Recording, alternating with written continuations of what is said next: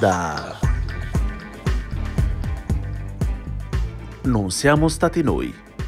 Programma musicale a cura di Arcadio Baracchi e Jacopo Fallani. E benvenuti a una nuova puntata di Non siamo stati noi. Una trasmissione che spiega come niente si crea, nulla si distrugge, ma Tutto si elabora da Mozart e Youth, a cura in compagnia di Jacopo Fallani e... Arcadio Baracchi. Non vi si pensa quanto sangue costa. Michelangelo. Che cita Dante. Allora, hai detto che hai quello che vogliamo. Stiamo aspettando. Avrete bisogno di questi micropod per scaricare le vostre nuove identità. Presumo che siate forniti entrambi di quelle bioporte industriali standard di cui ha parlato la signora. Sì, certo, abbiamo tutti e due le bioporte. Le abbiamo, vero? Presumo di sì. Nel gioco però potrebbe essere di no. Meglio controllare. Sì, c'è. Forse è un po' diversa, ma c'è.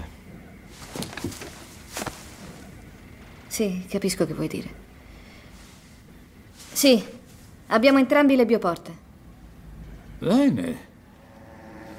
Connettetevi e vi dirà tutto quello che avete bisogno di sapere. Con un volo pindarico da non poco passiamo da Michelangelo, che appunto cita Dante, come ha aggiunto giustamente Arcadio, a David Cronenberg con il suo Existence o Existence, dipende un po' da come la leggete, per una suggestione, diciamo così. La Capirete frase- più avanti il perché. Esatto, la frase in realtà, appunto citata da Arcadio, rilancia un po' il tema di quanto sia difficile, quanto eh, costi il lavoro dell'artista. Il lavoro di Cronenberg ben lo conoscete e in questa fattispecie appunto eh, Cronenberg affronta uno dei suoi temi più cari, cioè quella dell'ibridazione uomo-macchina. Tutto questo per dire che questa puntata Non siamo stati noi è dedicato al multimedia e non multimedia, per favore, perché giustamente noi ce lo possiamo permettere di dire multimedia. Chiaramente che cos'è il multimedia lo sapete meglio di noi, cioè l'interazione, l'integrazione e l'unione di eh, forme artistiche diverse che possono essere visuali, musicali, come chiaramente è il nostro principale interesse, ma non solo, anche teatrali. Una tradizione molto ampia, abbiamo avuto modo di parlarne più volte in altre puntate, non siamo stati noi, ma oggi ci concentriamo appunto su eh, quanto efficaci siano stati questi incontri, scontri e integrazioni appunto fra arti diverse. Arcadio, andiamo alla- all'opera totale subito? No. No, partiamo da Karl Ditters von Dittersdorf, un compositore che alla fine del Settecento è rimasto particolarmente È il conosciuto. nonno di Doofenshmirtz. Esatto, è proprio lui.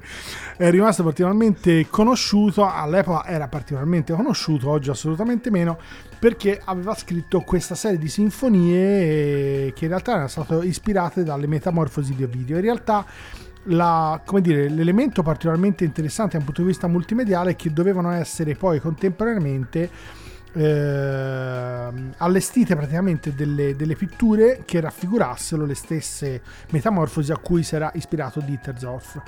Ehm, vi diciamo qualcosa di più, anche perché poi diciamo che preferiamo partire con un'idea di suggestione, vi facciamo lasciare con un ascolto e poi eventualmente vi suggeriamo insomma qualche indicazione di massima su questo compositore. Vi facciamo sentire un piccolo estratto dalla sinfonia numero 4 in Fa maggiore, estratto ovviamente come dicevamo dalle metamorfosi di, di Ovidio di Karl Ditters von Dittersdorf, qui con la direzione di Bohumil Gregor e la Chamber Orchestra.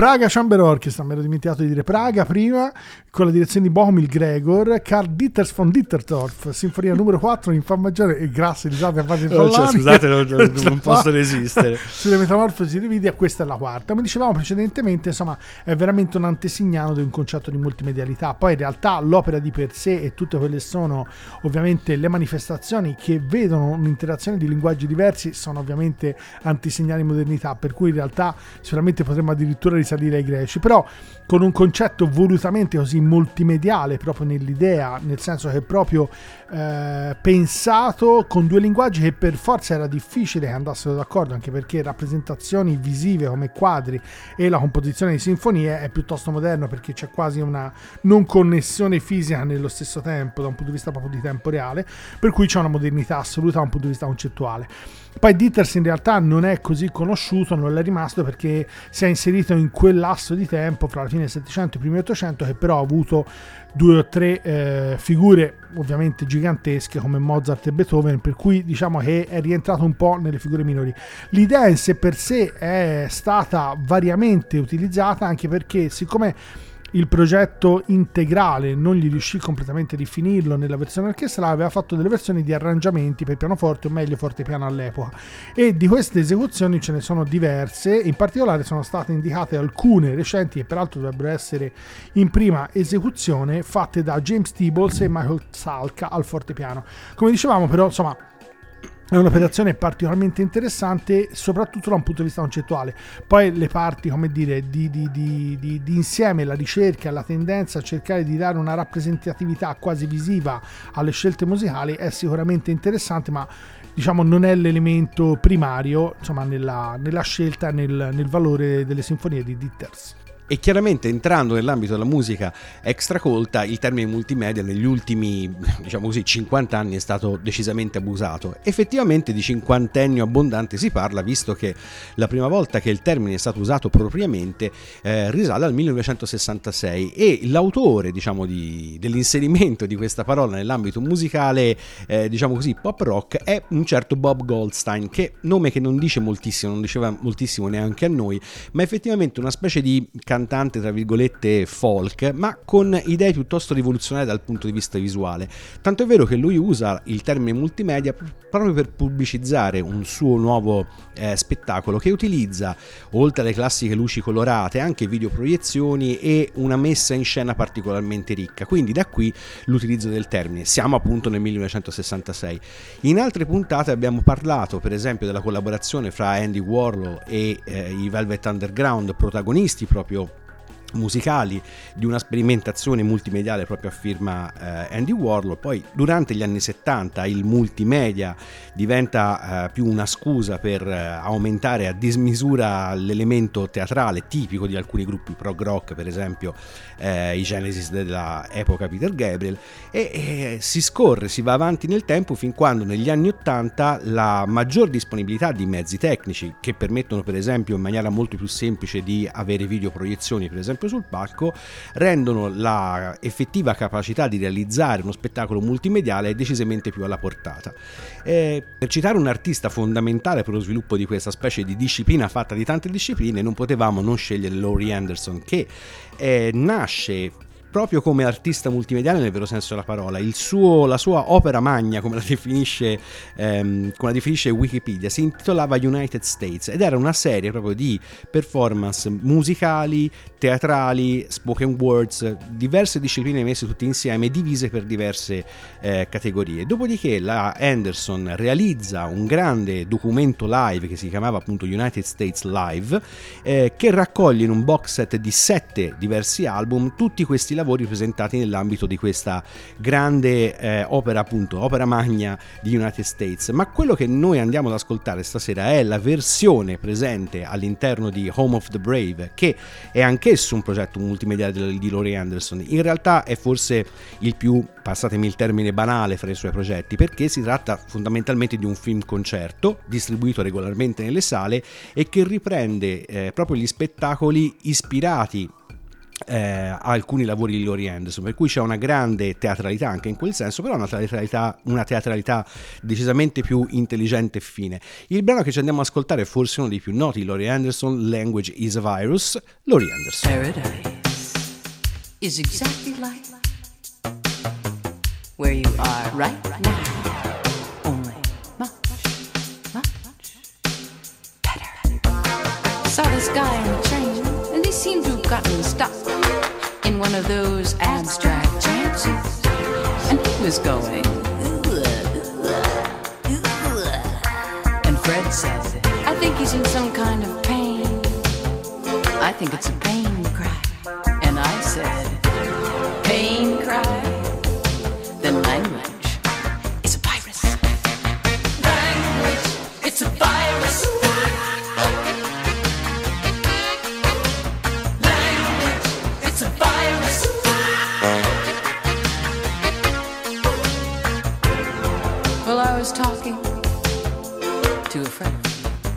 And I was saying I wanted you, and I was looking for you, but I couldn't find you. I couldn't find you. And he said, Hey, you talking to me? Or are you just practicing for one of those performances of yours? Huh? Language, it's a virus.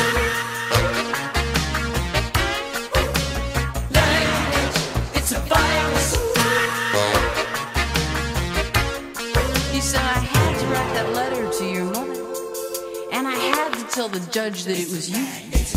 And I had to sell the car and go to Florida because that's just my way of saying that I love you. had to call you at the crack of dawn and list the times that I've been wrong.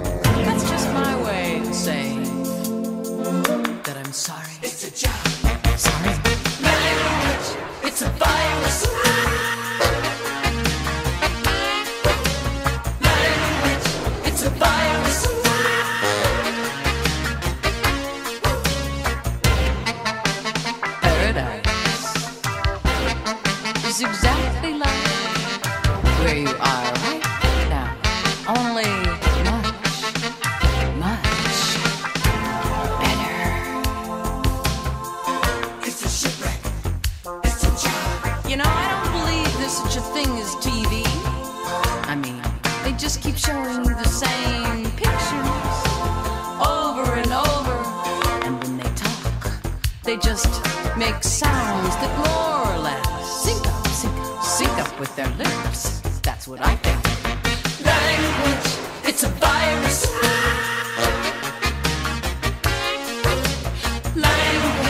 It's a virus. Language, it's a virus. Well, I dreamed there was an island from the sea, and everybody on the island somebody from TV. And there was a beautiful view, but nobody could see, cause everybody on the island was saying, Look at me, look at me, look at me, look at me, why? Because they all on an island that rose up the sea. And everybody on the island was somebody from TV. And there was a beautiful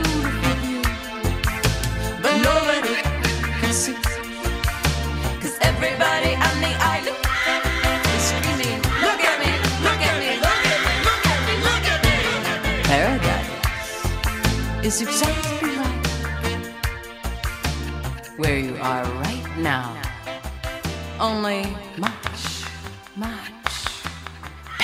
In Home of the Brave, accanto a Laurie Anderson, fanno la loro apparizione personaggi come Adrian Belew, grandissimo chitarrista, e William Burroughs, che proprio è il padre, se così possiamo dire, della locuzione il, il virus è un linguaggio extraterrestre, uno dei suoi fondamenti, diciamo, poetici. E un personaggio come Laurie Anderson è in grado, grazie alla sua sensibilità e anche una cultura piuttosto vasta, a, di diventare un elemento di sintesi, appunto, fra mondi così diversi. Io ricordo di aver citato, può sembrare totalmente autoreferenziale, ma ve la butto lì. La Lori Anderson nell'ambito dell'esame eh, di italiano di, maturità, perché eh, molti anni fa lei si presentò al pubblico con una specie di installazione quasi scultura, eh, composta da una specie di cubo al- dal quale si percepiva la presenza di musica all'interno solo appoggiandosi a questo cubo. Questo per dire quanto fosse ampio lo spettro espressivo appunto di Lori Anderson. Oggi la Anderson ha ovviamente qualche anno in più, era anche la vedova di Lou Reed, quindi insomma quella cosa non deve essere necessariamente semplice, però ancora produce molto, molto meno di quanto era abituata a fare ed ha anche un po' abbandonato questo elemento di multimedialità così importante tutto- durante tutta la sua carriera. Però insomma del perché certi artisti poi intra- intraprendono certi percorsi avremo modo di parlare più avanti. Ci muoviamo a questo punto, spostiamo un po' avanti eh, l'orologio arrivando a tempi diciamo così più moderni e maggiormente maturi. Parliamo di un'opera, I Diavoli di Lutan, che in realtà ormai si sente molto poco spesso rappresentata, ma che ha avuto un periodo particolarmente prolifico proprio all'inizio, l'anno in cui è stata commissionata all'Opera di Amburgo. Quest'opera di Christoph Penderecki prende spunto da un testo di Aldous Huxley, insomma un mai troppo citato, almeno per quanto ci riguarda, Esatto. che eh, prende spunto da questo gravissimo fatto di cronaca del 1634 quando praticamente viene messo a rogo un curato di Lodan che è questo eh, praticamente mm, questo prete che insomma viene accusato, Urbain Grandier è il suo nome, viene accusato di aver abusato addirittura di tutta una serie di donne, di tutta una serie di suore, di sue di sorelle orsoline che fanno parte del monastero vicino. L'articolazione della storia va un po' citata per riuscire a capire qual è l'idea di fondo. Fondamentalmente questa è la prima accusa a cui ne seguirà una seconda. La prima la scampa, la seconda no. La motivazione di base, di fondo, è che Richelieu che all'epoca è il vero e proprio accusatore, vuole far sì che insomma, ci sia un accentramento del potere a livello francese nelle mani del re, ovviamente nelle sue di mani, per cui sta cercando di far sì che tutte le città eh, ovviamente vedano la caduta delle proprie fortificazioni. Si oppone praticamente quasi nessuno, uno di quelli che si oppone, uno dei pochi è questo, Grandier, che in realtà però, insomma, come ovviamente tutti i buoni servizi segreti, scoprono immediatamente che ha una serie di tresche con giovani donne di tutta una serie di personaggi all'interno del paese. In realtà Mutatis sembra, mutandis. Esatto. Sembra peraltro una da, da una abbia avuto un figlio legittimo, un'altra poi successivamente addirittura l'avrebbe sposata, questo poi nel racconto di Huxley, bisognerebbe sapere quanto storicamente poi sia certo. In realtà questo poi è quello ispiratore da cui poi tratta, eh, trae scusate, il libretto Penderecki. La storia va avanti che le prime accuse decadono perché non c'è nulla di formale naturalmente che possa essere utilizzato e stiamo parlando comunque di un curato, una figura insomma nella Francia del 600 piuttosto importante, lui però fa un grave errore subito dopo che è fallito il primo processo, accusa Richelieu, che naturalmente ne mette su un altro, e viene fuori degli scritti nel quale ci sono addirittura le firme dei diavoli, oltre la sua, eh, che avrebbe ceduto la, la propria anima, naturalmente per abusare di tutte queste donne.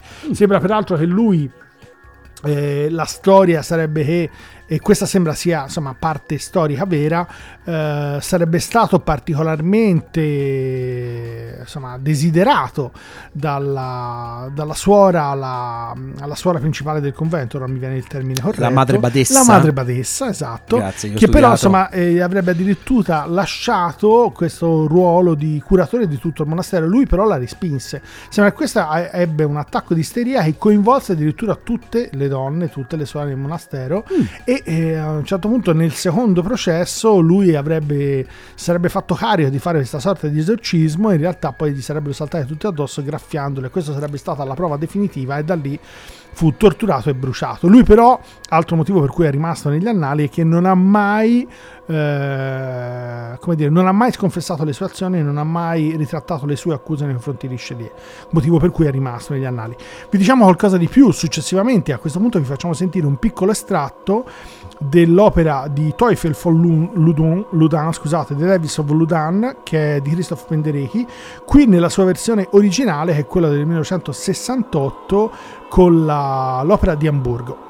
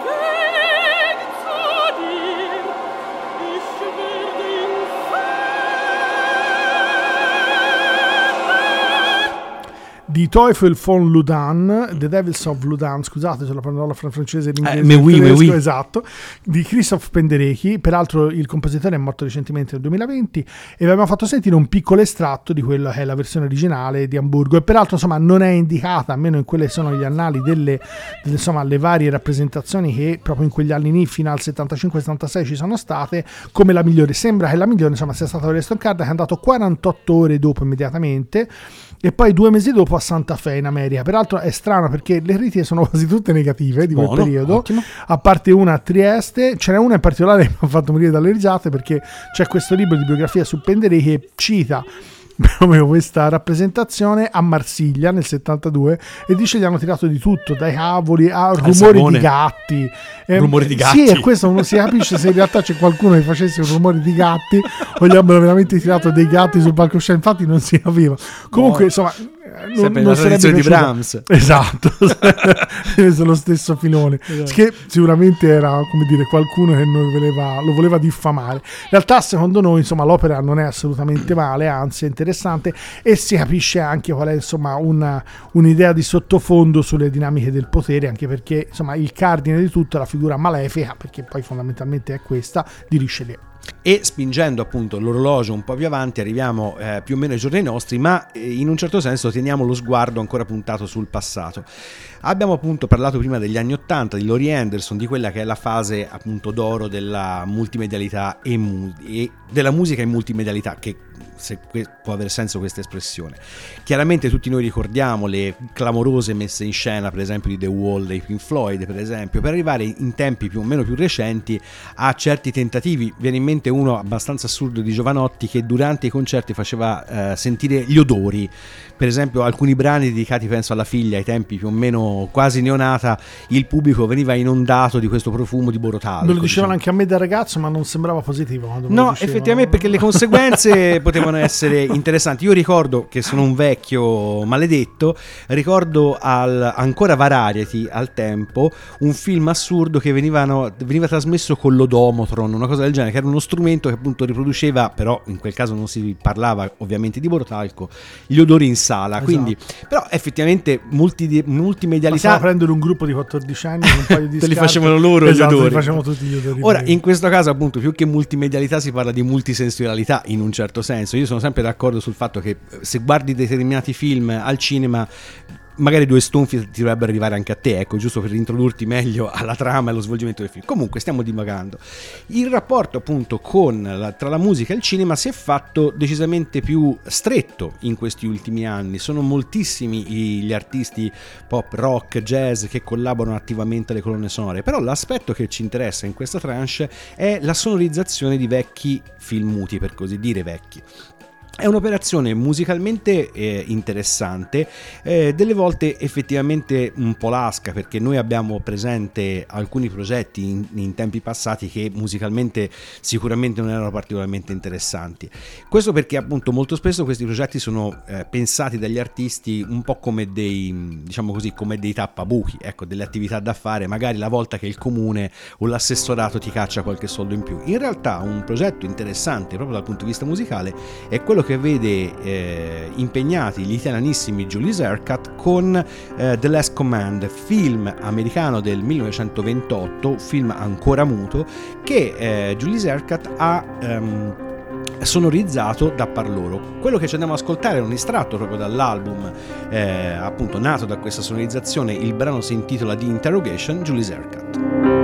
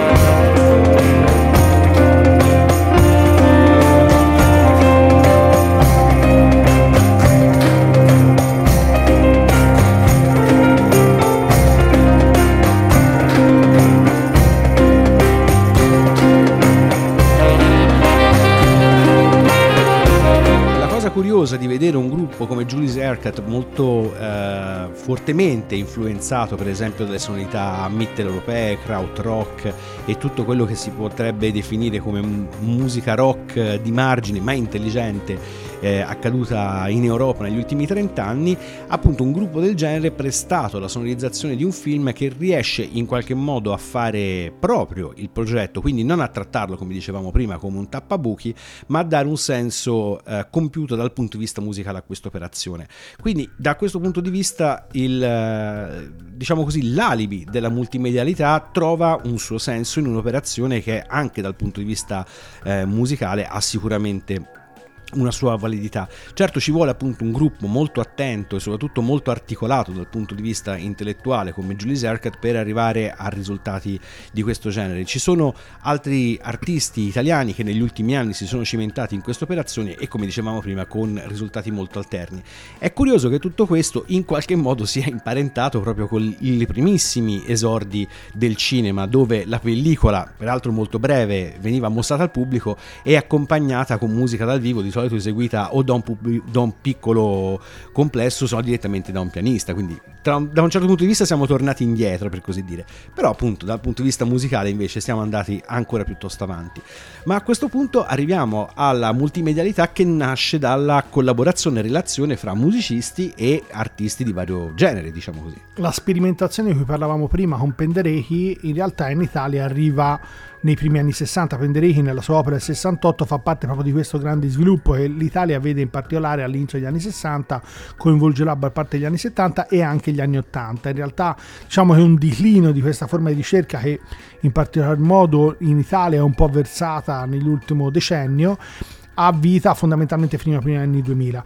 Sicuramente insomma c'è tutte quelle aperture fra cui Abbado con la Scala come direttore musicale negli anni 60, l'arrivo di figure come successivamente, in primi anni sicuramente Luigi Nono, poi negli anni 80 c'è anche Barry Stockhausen, ma a livello televisivo un'operazione che poi insomma si sente praticamente non si sente più citare è questa Fantarca, un'opera in atto solo con eh, la direzione di Sanzogno e le musiche di Roman Vlad, che peraltro insomma è un altro dei personaggi recentemente scomparso, insomma la pandemia, quella fascia d'età insomma ha portato via veramente sì, diciamo. moltissimo.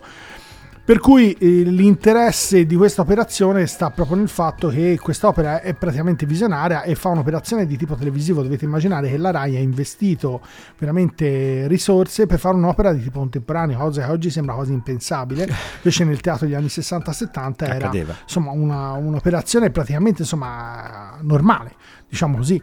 Le- quello che è la trama, tanto per darvi uno spunto, è fondamentalmente siamo in, in un mondo del 2250, in realtà la Terra è uguale identica, sono, però è gestita da macchine, il mondo è diviso in nord e sud, eh, triangoli contro quadrati e le macchine in realtà spingono gli umani a, a, come dire, a combattersi per una supremazia l'uni contro gli altri. In realtà è un'idea di settentrione e meridione, perché fondamentalmente ci sono veramente questa sorta di personaggi che devono partire dall'astroporto di Vibo Valenza per capirsi. Se vedete anche le immagini che ci sono su YouTube dell'originale, insomma, sembra veramente un tunnel di tipo pandemico con tutti come dire, elementi riportati di plastica. Però dovete immaginare anche questa idea di fantascienza degli anni 60. Questo scontro, insomma, viene amplificato da, da quest'opera e parla fondamentalmente dell'annosa questione meridionale, che in realtà, insomma, tutt'oggi non è naturalmente passata. Vi lasciamo con un piccolo ascolto che, se vorrete, potrà essere sicuramente più suggestivo andando a vederla su YouTube, di Fantarca. Quest'opera andata direttamente in scena, attore unico per la RAI.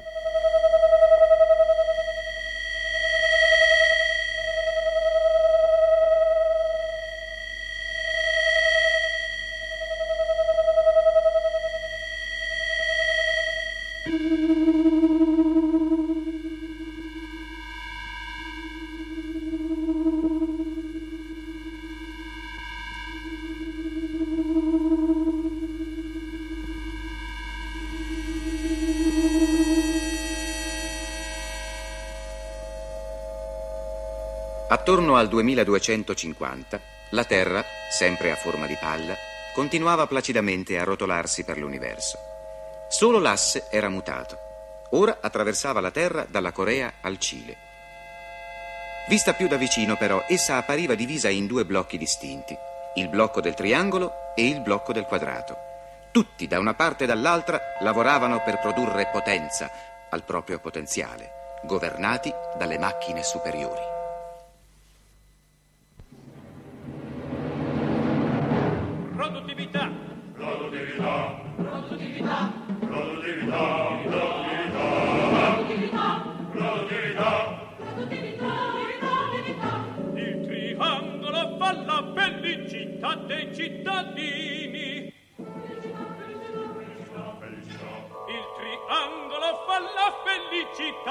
cittadini.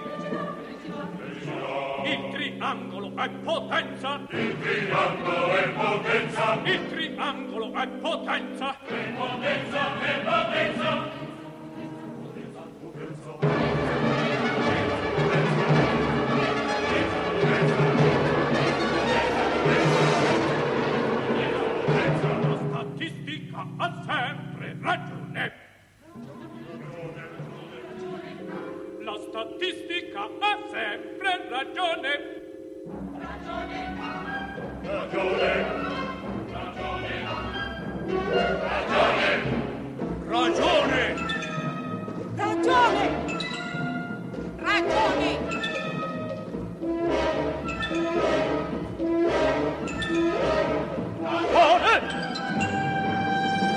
Ah, dal piccolo estratto che abbiamo sentito di Fantarca con le musiche di Roman Vlad, avete sentito c'è una parte di coro, in realtà poi questo gruppo sarebbe un gruppo di meridionali vestiti, come potete immaginare, con un'idea abbastanza dell'immaginario collettivo del, del personaggio che è fra un po' contadino, un po' eh, come dire migrante che sta per recarsi da qualche altra parte Perennemente migrante. esatto. Poi se leggerete ci sono tutta una serie di figure perché il capitano della Fantarca in realtà è siciliano nasconde un po' questo accento sono poi come dire le- le- i personaggi si, si alternano. C'è un'altra figura che invece è bresciana e, si- e- e- esatto i riferimenti sono esattamente questi perché proprio c'è un'idea di scontro proprio di queste due realtà di un nord e di un sud e quello che sicuramente è l'elemento le- diciamo l'elemento che maggiormente ci ha, ci ha coinvolto è proprio quello multimediale per cui un'operazione è fatta con la RAI ci sono tutta una serie di elementi anche tecnici forme di linguaggio diversi i primi tentativi veramente di un'esplosione che poi sarà quella della modernità che coinvolgerà anche tutti gli anni 80 e buona parte degli anni 90 e poi tutta quella è una questione prettamente sociale che per noi insomma è la questione meridionale e che sicuramente ha un elemento fondamentale. È abbastanza importante ricordarlo anche perché molte di queste operazioni che poi alla fine sono dimenticate hanno, un valu- hanno avuto un valore storico fondamentale e sicuramente nel futuro verranno rivalutate perché hanno avuto anche un senso di tipo sociale che tutt'oggi dovrebbe essere anche molto più chiaro di quanto non lo sia stato nel momento in cui sono state prodotte. E eh, chiaramente parlando appunto di multimedialità non possiamo non affrontare l'unione stretta fra musica e teatro, in particolar modo teatro di ricerca. Qualche anno fa il eh, gruppo, ormai credo disciolto, ma insomma spero di essere smentito, Societas Raffa- Raffaello Sanzio, ha collaborato con un musicista inglese specializzato soprattutto nell'ambito della elettroacustica di nome Scott Gibbons. Questa collaborazione che in realtà si articola attraverso diversi eh, lavori vede in The Cryonic Chance forse il suo punto più alto perché? Perché è un brano che ha un'importanza eh, centrale nella musica e soprattutto nell'utilizzo delle voci. Sul palco, insieme a Gibbons che manovra tutte le sue varie macchine, ci sono eh, quattro eh, performer, performer, e cantanti, una di queste è Chiara Guidi che di Societas Raffaello Sanzio ha fatto parte sin dall'inizio. E queste performer eh, vestite diciamo quasi a lutto, uno sfondo, un grande schermo che trasmette una serie di immagini soprattutto eh, legate al, alla riproduzione molecolare e a un capro nero che appunto fa un po' da trade union all'interno di questo eh, di, di, questo lavoro, tutto questo rimette insieme una eh, performance estremamente ehm, coerente al suo interno. Quindi non si tratta solo di un lavoro di teatro più musica o di musica più videoproiezioni, è un lavoro pensato eh, nella sua interezza per essere completamente integrato. Il lavoro nasce appunto, questo di Cryonic Chance nasce all'interno del ciclo della tragedia Endogonidia, spero di averlo detto correttamente, un lavoro eh, molto ampio che ha impegnato Società San Raffaello Sanzio per mh, parecchi anni e eh, quello che ci andiamo ad ascoltare, un estratto appunto del Cryonic Chance si intitola Alla CIS, Societas Raffaello Sanzio con Scott Gibbons.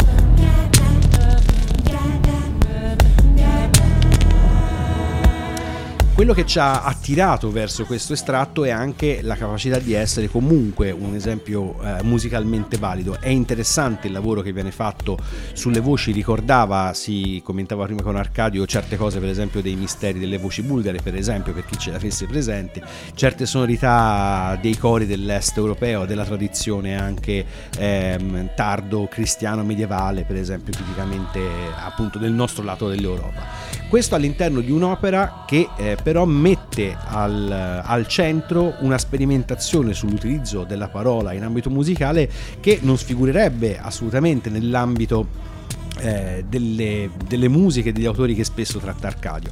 In questo caso, con la presenza di Scott Gibbons e la presenza appunto di un gruppo di ricerca come Società San Raffaello Sanzio, il mirino si sposta decisamente verso i tempi moderni e su un'ipotesi di eh, lavoro appunto multimediale, ma non inteso come dicevamo prima come vari pezzi a colori e giustapposizioni di elementi diversi, ma come totale integrazione, cosa che rende questi lavori decisamente interessanti. Se poi sono anche, passate passatemi il termine, piacevoli da ascoltare, meglio per tutti. A questo punto, mentre la puntata svolge verso il suo termine naturale, non ci resta che affrontare lo stato attuale della multimedialità, per così dire e anche se è un compositore scomparso abbastanza recentemente, fiorentino, pittore, ha sicuramente insomma, svolto un grandissimi lavori nell'ambito multimediale. Stiamo parlando di Daniele Lombardi ehm, e alcune delle sue opere principali, forse questa sicuramente una delle più importanti, Divina Home rappresentano un trade union fra l'utilizzazione ovviamente di nuove tecniche, l'utilizzazione di ideogrammi come lui stesso scrive nella presentazione delle rapide dantesche a Firenze perché di questo stiamo parlando e l'utilizzazione ovviamente di mix multimedia come utilizzava dire anche perché poi questo termine mix multimedia forse è un po' più anni 80 70 80 ma faceva parte di un concetto dove poi alla fine insomma questi elementi che oggi noi usiamo con grande facilità come i cellulari in realtà prima avevano ovviamente necessità tecniche enormi il, l'operazione nasce concettualmente dalla rappresentazione musicale e poi da una sua ripresa visiva di quelle che sono le lapidi dantesche.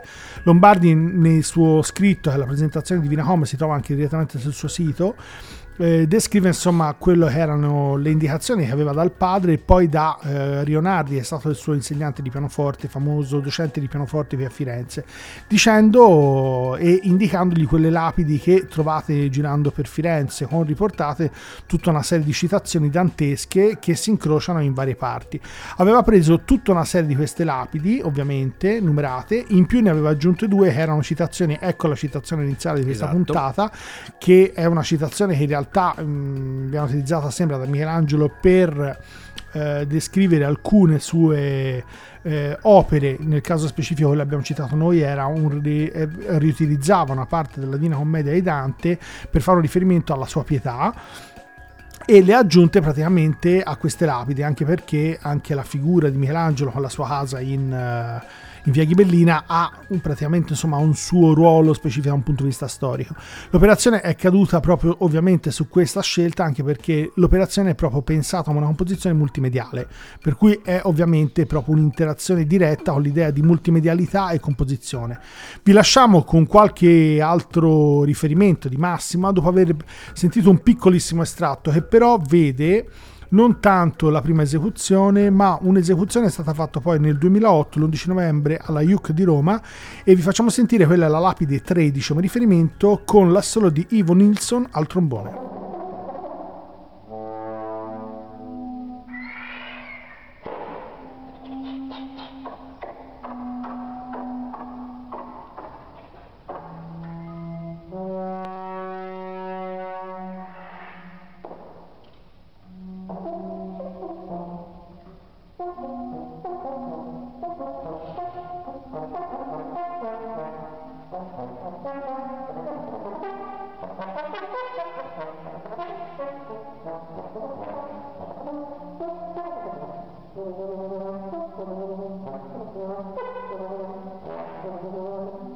trombone.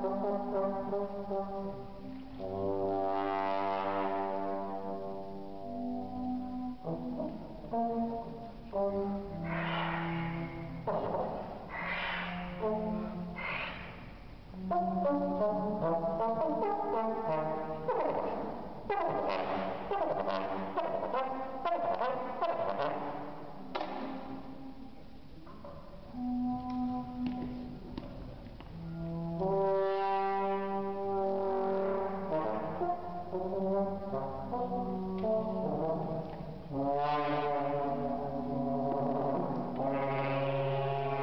Com, lapide numero 13, Monilson al trombone, musiche di Daniele Lombardi. Come dicevamo prima, il riferimento multimediale insomma, è evidente anche perché proprio quest'opera è concepita e pensata come un'opera di tipo multimediale, per cui la, eh, la relazione stretta fra la videoproiezione delle stesse esecuzioni e l'esecuzione con quelli che sono, in questo caso, una scrittura che insomma Daniel Lombardi ha, usate- ha usato spesso e volentieri di ideogrammi visivi spesso colorati, essendo anche pittore, insomma, era collegato a un, a un filone di Fluxus che poi alla fine ha avuto come grandissime figure quella anche di Bussotti.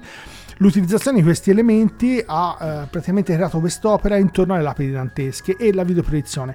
Il- la prima esecuzione in realtà è stata fiorentina e eh, aspettate, vi dico, c'è stato David Mossa alla voce, eh, ballista come direttore, l'ensemble 900 e, e Damiano Meaccio alla regia del suono. L'operazione era piuttosto complicata perché doveva avere anche un corpus di apparecchiature tecniche enormi.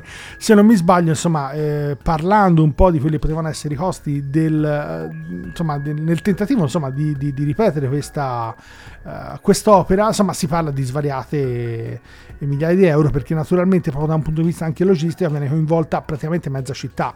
Per cui è chiaro che insomma la presentazione questa è la prima è del 5 luglio 2004 come vi dicevamo che l'avevamo fatto sentire del 2008 e però è fatta a Roma ed è fatta in forma ovviamente teatrale mentre la versione originale doveva essere rappresentata all'interno della città coinvolgendo tutta una serie di varie location come la rota panoramica mi verrebbe da dire per fare un parallelo Esatto, sì. per chi ci ascolta non ci ascolta da, da Firenze diciamo però ehm, chiamare lapidi quelli che sono i punti sulla ruota potrebbe essere un po' Eh, vabbè, sì, insomma. un'indicazione un po' negativa Ma era più eh, appunto la suggestione del coinvolgimento, mettiamola così, della città. Comunque facciamo un salto logico, se non propriamente temporale, arrivando appunto allo stato attuale dell'interazione fra musica e il restante dei media. In particolare siamo andati a picchiare, e se bastano dirlo, sul mondo dei videogame. Perché siamo arrivati a questa propagine? Allora, noi già negli anni 90, diciamo, la musica incrocia le arti eh, multimediali nell'ambito soprattutto dell'interattività. Per esempio, negli anni 90 esce Explora 1, che è stato il principale, il primo e forse principale esperimento di Peter Gabriel proprio nell'ambito dell'interattività, un CD-ROM interattivo eh, attraverso il quale si poteva accedere a dei contenuti esclusivi, speciali e comunque musicalmente rilevanti. Poi ci sono gli esperimenti, per esempio, dei Residents che hanno fatto del CD-ROM una forma quasi d'arte da freak show in avanti. Dopodiché, paradossalmente, e commentavamo prima con Arcadio, con il migliorare, l'ampliarsi degli strumenti tecnici che permetterebbero di fare di più, tra virgolette, si realizza sempre di meno. Cioè aumentano, tra virgolette, gli aspetti più meramente estetici e diminuisce il controvalore, eh, per così dire, artistico. Quindi si può realizzare molto di più e questo molto di più finisce praticamente tutto in baracconata. Anche l'ambito, diciamo, dei social, de- di internet, eccetera, non ci regala grosse soddisfazioni perché, per esempio, oggi, in questi, proprio in questi giorni, la parola calda su internet, quando voi andate a cercare, ehm, diciamo, musica sulla rete, è, eh, sono i vari esperimenti di eh, musica collaborativa, però non nel senso di eh, progetti effettivamente strutturati in questo modo, ma per esempio i- attraverso app che un po' ricordano anche per lo stesso claim il Tinder per i musicisti, quindi siamo molto lontani, siamo molto lontani anche delle sperimentazioni francamente poco fortunate che per esempio Bjork, del quale abbiamo- della quale abbiamo parlato in altre puntate, ha effettuato qualche anno fa eh, sperimentando app per la fruizione proprio della, della sua musica mh, specifiche per determinati device. Quindi in un certo senso, mentre appunto il rapporto con la musica da film diventa sempre più meccanico e consumistico, i videogame rappresentano la vera nuova frontiera, per quanto questo possa avere un senso. Tra i vari che noi potevamo selezionare ad aver partecipato mh, fattivamente a una colonna sonora di videogame, abbiamo scelto Amon Tobin, che è un musicista elettronico di origine brasiliana molto interessante, una produzione molto eh, articolata appunto amante di sonorità molto diverse un grandissimo produttore una qualità audio nei suoi dischi veramente eh, fantasmagorica in alcuni momenti. Amon Tobin realizza la colonna sonora di Chaos Theory eh, la appunto colonna sonora di Splinter Cell che è un gioco pubblicato da Ubisoft qualche anno fa. È una collaborazione fra un grande musicista della musica elettronica di questi ultimi anni e una grande casa di produzione di videogame. Eh, musicalmente il rapporto è ancora interessante, però insomma sul quanto sia valido portare questo tipo di, eh, come dire, di, di premere molto l'acceleratore sulla qualità musicale all'interno dei videogame, magari lo capiremo più avanti. Ce l'andiamo ad ascoltare con un brano che si intitola Ruthless a Montobin.